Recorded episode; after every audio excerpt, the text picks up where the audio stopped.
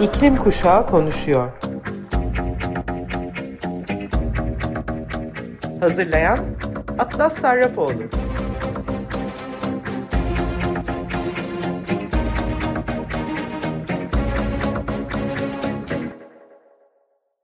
Merhaba Sayın Açık Radyo dinleyicileri. Ben Atlas Sarrafoğlu. Açık Radyo'nun her hafta Cuma saat 14'te yayınladığı İklim Kuşağı Konuşuyor programını dinliyorsunuz. Bu hafta size Türkiye'deki iklim aktivistlerinin hazırladığı bazı iklim kampanyalarından ve önümüzdeki küresel iklim grevi ile ilgili açıklamalardan bahsedeceğim. Öncelikle Youth for Climate'ın Change.org üzerinden çıktığı Türkiye karbonsuz bir gelecek için 2030'a kadar kömürden çıksın kampanyası var. Kampanya açıklaması şu şekilde. Orman yangınları, kuraklıklar, ölümcül sıcak dalgaları, seller, kasırgalar, biyolojik çeşitlilik kaybı, Tüm bunlar iklim krizinin birer sonucudur. Eğer bu krize neden olan emisyonlar azaltılmazsa ve karbonsuz bir ekonomiye ulaşmak için gerekli adımlar atılmazsa bu aşırı iklim olayları ile her geçen gün daha fazla ve daha şiddetli yüzleşmeye devam edeceğiz. Bizler Z kuşağı temsilcileri olarak Türkiye'nin açıkladığı 2053 karbonsuzlaşma hedefine ulaşmak için acilen gerçekçi ve samimi adımlar atılmasını talep ediyoruz. Bunun için öncelikle 2030 yılına kadar gerçekleşecek elektrik üretiminde iklim krizinin en büyük sebeplerinden birisi olan kömürlerden çıkılacağının açıklanması gerekmektedir. Yapılan modellenme çalışmaları kömürlü termik santrallere kamu kaynaklarıyla sağlanan devlet teşviklerini sonlandırılır ve bu santrallere kirletmelerinin bedeli ödetilirse bunun mümkün olduğu gösteriliyor. Fosil yakıtları desteklemeye devam ederek bugün yapılan geri dönülmez hataları biz geleceğimizde ödemek istemiyoruz. IPCC 1.5 özel raporuna göre tüm OECD ülkeleri en geç 2030'a kadar kömürden çıkış yapmalıdır. Geleceğimizin iklim krizinin yıkıcı sonuçlarına feda edilmesini değil, karbonsuz düzene geçiş adımlarının acilen hızlandırılmasını talep ediyoruz. Türkiye Paris İklim Anlaşması'nı onaylayarak karbonsuz düzene geçiş için bir adım attı. Ancak hala atılacak çok fazla adım var. Atılması gereken ilk ve en acil adımlardan biri ise kömürden çıkmaktır. Türkiye'nin 2020'de sıcaklık ortalaması 1981 2010 normalinin 1,4 santigrat derece üstündeydi. Aynı yılda 984 aşırı hava olayı gerçekleşti. Eğer aynı şekilde devam edersek bu ekstrem durumlar artış gösterecektir. Şu anki nesiller için adil bir gelecek sağlamak ve bir sonraki nesillere yaşanılabilir bir gezegen bırakmak için ülkemizin acil eylem politikaları geliştirmesi gerekmektedir. Ülkemizin Aralık 2021 itibariyle vaat ettiği emisyon azaltma hedefi yeterli değildir. 2030'a kadar mevcut durumun devamının en fazla %21 daha fazla daha az emisyon salımı e, aslında artıştan azalım gerçekleşeceği belirtilmiştir. Aynı zamanda Türkiye net sıfır azaltım hedefini 2053 senesi olarak belirlemiştir. Fakat Climate Action Tracker sitesinin mevcut verilerine göre her ülke Türkiye gibi devam ederse küresel ısınma 100 yılın sonuna kadar 4 derece santigr 4 santigrat dereceden fazla olacaktır. 2. Yeni kömürlü termik santral yapılmayacağının açıklanması ve planların iptal edilmesi. 3 mevcut kömürlü te termik santrallerin ge geçimini santral ve ilgili sektörlerden sağlayan kişilerin zarar görmeyeceği şekilde adil geçiş planı sağlayarak kapatılması. 4. Kömür başta olmak üzere fosil yakıtlara sağlanan kamu teşviklerinin sonlandırılması. Bu kaynakların adil geçiş ve enerji dönüşümü altyapısı için ayrılması. Tüm fosil yakıtları ilgilendiren aşağıdaki taleplerimizi de tekrardan hatırlatmak isteriz. Emisyonları azaltmak için çalışmak üzere kamu ve özel sektörlerden kuruluşları bir araya getiren yerel bir iklim değişikliği ortaklığı düzenlenmesi, taşıma ihtiyacını en aza indirmek ve yeşil enerjiyle çalışan taşıma yöntemlerinin teşvik edilmesi ve etkinleştirilmesinin sağlanması. Ormansızlaşmanın durdurulması. Karbonsuz bir gelecek için Türkiye kömürden çıkacağını ne zaman açıklayacak? Harekete geçmek için zamanımız azalıyor. Hep birlikte sesimizi duyurabiliriz. Şimdi gelin Youth for Climate aktivistlerinin seslerinden taleplerini dinleyelim. Türkiye, geçen sene Eylül ayında 2053'e kadar net sıfır emisyona ulaşma hedefini açıkladı. Bu hedefi ya da daha ideal talepleri gerçekleştirmek için ülkemizin atması gereken ilk adım kömürden çıkmak. Kömürden çıkış 2030 raporuna göre kömür teşvikleri kaldırılırsa ve karbon fiyatlandırması uygulanırsa En geç 2030 yılında Türkiye'nin elektrik üretiminde kömürden çıkması mümkün. Bu sayede elektrik üretiminden kaynaklanan karbondioksit emisyonları %82'lik bir oranda azalacak ve yenilenebilir enerjinin oranı şu ankinden iki kat fazla olacak. Bunun için tek yapmamız gereken her yıl gayri safi yurt içi hasılamızın %0,5'ini ek yatırım olarak kullanmak. İklim krizinin yol açtığı bu sonuçları göz önünde bulundurduğumuzda bu %0,5'lik rakam çok az bir miktar. İklim krizine karşı yeterli önlemleri alıp mevcut ve gelecek kuşaklar için daha güvenli ve temiz bir dünya oluşturmak çok önemli. Dolayısıyla iklim için Gençlik Türkiye ekibi olarak talebimizi gerçekleştirmek için kömürden çıkış adlı bir kampanya başlattık. Siz de bu konuda bizimle fark yaratmak istiyorsanız kampanyamızı destekleyebilirsiniz. Unutmayın ki birlikte daha güçlüyüz. Birlikte mücadele verdiğimizde 2030 yılına kadar kömürsüz bir Türkiye mümkün. Daha adil bir dünya mümkün. Bir başka kampanyada Eskişehir Çevre ve Yaşam Platformu tarafından başlatılan Eskişehir'de kömür madeni istemiyoruz kampanyası. Eskişehir Odun Pazarı Sevinç Mahallesi'nde kömür madeni yapılmak isteniyor. Açılmak istenen kömür ocağı projesiyle Türkiye'nin Tağıl Ambarı konumundaki Alp Ovamız ve Sevinç Mahallesi'ndeki tarım ve hayvancılık büyük zarar görecektir. Sadece Sevinç Mahallesi'nde 6000 adet küçük baş hayvan ile 20.500 adet büyük baş hayvan bulunmaktadır. Tahıl ambarı ve hayvancılık olan Eskişehir Odun Pazarı'nda kömür madeni açılırsa havamız, suyumuz, toprağımız kirlenecek ve hayvanlarımız hastalanacaktır.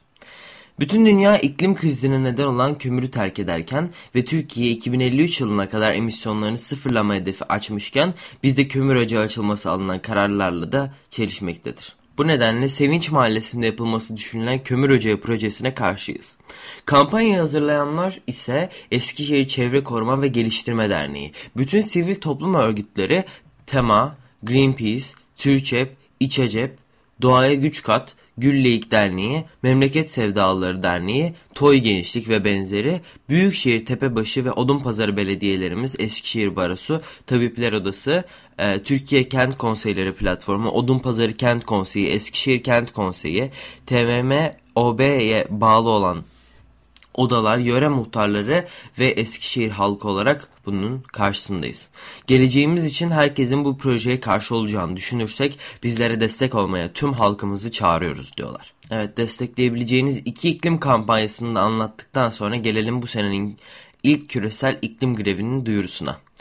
Fridays for Future son 3 aydır tüm ülkelerin iklim aktivistleriyle yaptıkları çalışmalar sonucu grev tarihine ve tamayı geçtiğimiz salı günü duyurdu. Grevin teması kar değil insanlar olarak belirlenirken tarih olarak da 25 Mart seçildi. Türkiye'den Küresel Fridays for Future ile birlikte çalışan Youth for Climate Türkiye ekibinin yaptıkları basın açıklamasını sizinle paylaşmak istiyorum. Dünyanın dört bir yanından iklim grevcileri bir sonraki küresel iklim grevi için çağrı yapıyor. Youth for Climate Türkiye 25 Mart 2022'de yapılacak bir sonraki küresel iklim grevi için hazırlanıyor ve küresel kuzeyden ve dünya liderlerinden yeşil göz boyamalı görüşmelerini durdurmasını talep ediyor ve iklim eylemi adına yürüttükleri yalanları gerçek bir iklim eylemine dönüştürmelerini teşvik ediyor. İklim tazminatları hayırseverlik değil siyasi gücün insanlara ve topluluklara geri döneceği dönüştürücü bir adalet sürecidir.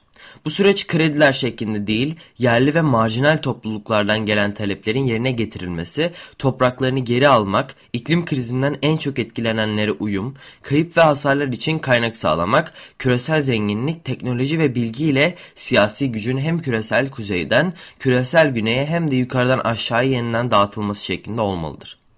Petrol şirketleri ve onları destekleyen daha bile e, büyük hükümetlerin reklamcıları tarafından hazırlanmış iyi ifadeli yalanları duymaktan bıktık.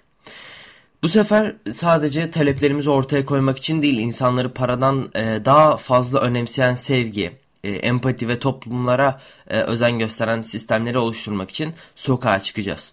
25 Mart 2022'de kar değil insanlara öncelik vermek için bir araya geleceğiz ve ortak vizyonumuz olan geleceğimizi ve gezegenimizi tüm sakinlerine daha eşit ve iyi kılmak için bir araya gelmeye devam edeceğiz. Belucistan'dan Yusuf Baluh, e, küresel güneydeki savunmasız topluluklara günlük olarak acı çektirip yükünü taşıtırken varlıklı ve zengin ülkeleri kar sağlayan iklim krizi kapitalist sömürücü ve istismarcı sistemin bir sonucudur. İnsanları kazancın önüne koyarak iklim konusunda harekete geçmesi için mücadele verirken iklim adaleti için de savaşmalıyız, diyor. Türkiye'de Youth for Climate iklim aktivistleri eylemleri için yer ve saat bilgilerini organizasyonlar tamamlandığında açıklayacaklar. Gelecek küresel iklim grevi ile ilgili aslında neden bu hashtag üzerine karar verildi siz dinleyicilerimle de paylaşmak istiyorum. Öncelikle kısaca verilere bir bakalım. 1965'ten bu yana fosil yakıtların amansız kullanımından kaynaklanan küresel emisyonların üçte birine sadece 20 şirket neden olmuş. Zengin ülkeler küresel emisyonların %92'sinden sorumlu ve bunların neredeyse üçte ikisinden ABD ve Avrupa'daki ülkeler neden olmakta. Dünya nüfusunun en zengin %1'i en yoksul %50'sinin ürettiği kirliliği ikiye katlıyor. En zengin %1'in en yoksul %50'nin ürettiği kirliliği ikiye katlıyor. En zengin %1'in emisyonlarındaki toplam artış en yoksul %50'ninkinin 3 katından daha fazla. En zengin %10, 1990 ile 2015 yılları arasında atmosfere salınan emisyonların yarısından fazlasını %52 oluşturuyordu. Bu süre zarfında en zengin %10 kalan küresel 1,5 karbon bütçemizin üçte birini tüketirken bu oran nüfusun en yoksul yarısı için sadece %4'tür. Küresel emisyonların %71'inden sadece 100 şirket sorumlu. Fridays for Future toplantılarında genel e, kanı bugünün e, dünya liderlerinin insanlığa ve genel olarak ekosistemlere e, köleliği, soykırım, e, ekokırım ve sömürgeciliği teşvik eden e, aynı açgözlü sistem tarafından hala e, yaşatılmakta olan geçmiş nesil travmalarından kurtulma şansı borçlu olduğu, e, yaşama hakkımız, temiz suya e, ve havaya erişim hakkımız, kar için birkaç kişi tarafından elimizden alınıyor. Buna kalkınma diyorlar ama bir başkasının evinden uzaklaşmak zorunda kalması temiz suyu e, ve yiyeceği e, yetiştirmek için toprağını kaybetmesi gerektiğinde gelişme nedir ki? Açgözlülüğünün e, yüceltilmesi tüm gezegeni öldürüyor. Liderlerin harekete geçmemesi e, bir yana doğrular da konuşulmuyor. İklim krizi bir eşitsizlik krizidir çünkü en çok etkilenen topluluklar bu acil durumdan sorumlu olanlar değildir. İklim ve çevre koşullarındaki değişiklikler toplulukları vurduğunda yerel nüfus e, etkilenir ve iklim krizi cinsiyet e, cinsiyet şiddeti, sınıf eşitsizliği, e, ırk ayrımcılığı ve e, zorunlu göç gibi e, tüm sosyal ve ekonomik eşitsizlikleri daha da kötüleştirir. İklim krizi bir insan hakları sorunudur. Bu nedeniyle de bu sorun e, kesişimsel bir şekilde ele alınana kadar iklim adaletine sahip olamayacağız. Ve bu e, çoğu hükümetin hala göremediği bir şey. İşte bu yüzden e, kar değil insanlar diyoruz. Hashtag bu yüzden bu şekilde seçildi. E, ve bugüne kadar yaşanan kayıp ve zararların bir bedeli olduğunu ve bunun derhal ödenmesi gerektiğini düşünüyoruz. E, kayıp ve zarar demişken de aslında bugüne kadar iklim krizinden, iklim krizinin etkileri yüzünden birçok insan hayatını kaybetti. Belki iklim değişikliğinden öldü yazmıyor kayıtlarda ama 2019 yılında Türkiye'den e, Türkiye'de e, Berivan Karakeçili var mesela. Her fırsatta hikayesini anlatıyorum sizinle de tekrar paylaşmak istiyorum. 2019 yılının Ocak ayında 24'ünde e, yani bundan 3 sene önce Antalya Kumluca'da hayatında ilk defa gördüğü hortumda yaşamını kaybetti Berivan. Henüz 13 yaşında bir mevsimlik çocuk işçi ve 10 kardeşinin en büyüğüydü. Portakal bahçesinde çalışıyordu. Patronu kafanıza taş yağsa bile çalışacaksınız diye bağırırken çatıdan uçan bir saç levha başına çarpıp onu öldürdü.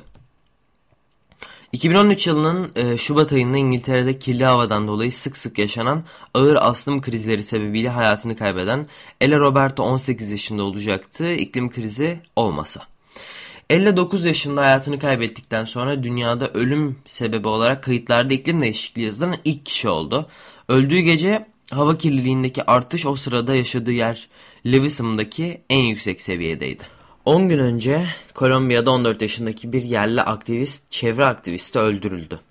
E, Brainer David Cukuyam Cuma günü Kolombiya'da NASA yerli halkının bir üyesi olarak Brainer topraklarını ülkenin birçok silahlı grubunun saldırılarına karşı korumayı amaçlayan silahsız bir grup olan içinde babasının da bulunduğu yerli muhafızlarla devreye gezerken vurularak öldürüldü. Bunun gibi daha birçok isim var. Ee, bildiğim aslında ama bu çocukların e, hikayeleri hep aynı krizin altında birleşiyor. Kimisi yavaş yavaş hava kirliliğinden, kimisi hızla gelen bir iklim felaketinden, kimisi de senelerce sömürü altında yaşadığı topraklarını savunurken ölüyor. Hikayelerimiz farklı zannediyoruz ama sonuçta çocuklar ölüyor, biz ölüyoruz. Bu üzücü hikayeler için e, sizden özür dileyemeyeceğim çünkü görünürde dünyada e, bu hikayeleri kulaklarını e, tıkayanlar, gözlerini yumanlar çoğunlukta. O yüzden bırakacağım. Üzülün. Süremizin de yavaş yavaş sonuna geliyoruz. Ben Atlas Sarrafoğlu. İklim Kuşağı Konuşuyor programını dinlediniz. Sizleri gönderirken de son çalacağım şarkı Said'den Pearls isimli şarkı ile programı kapatacağım. Haftaya Cuma günü saat 14'te görüşene kadar gezegenimize iyi bakın.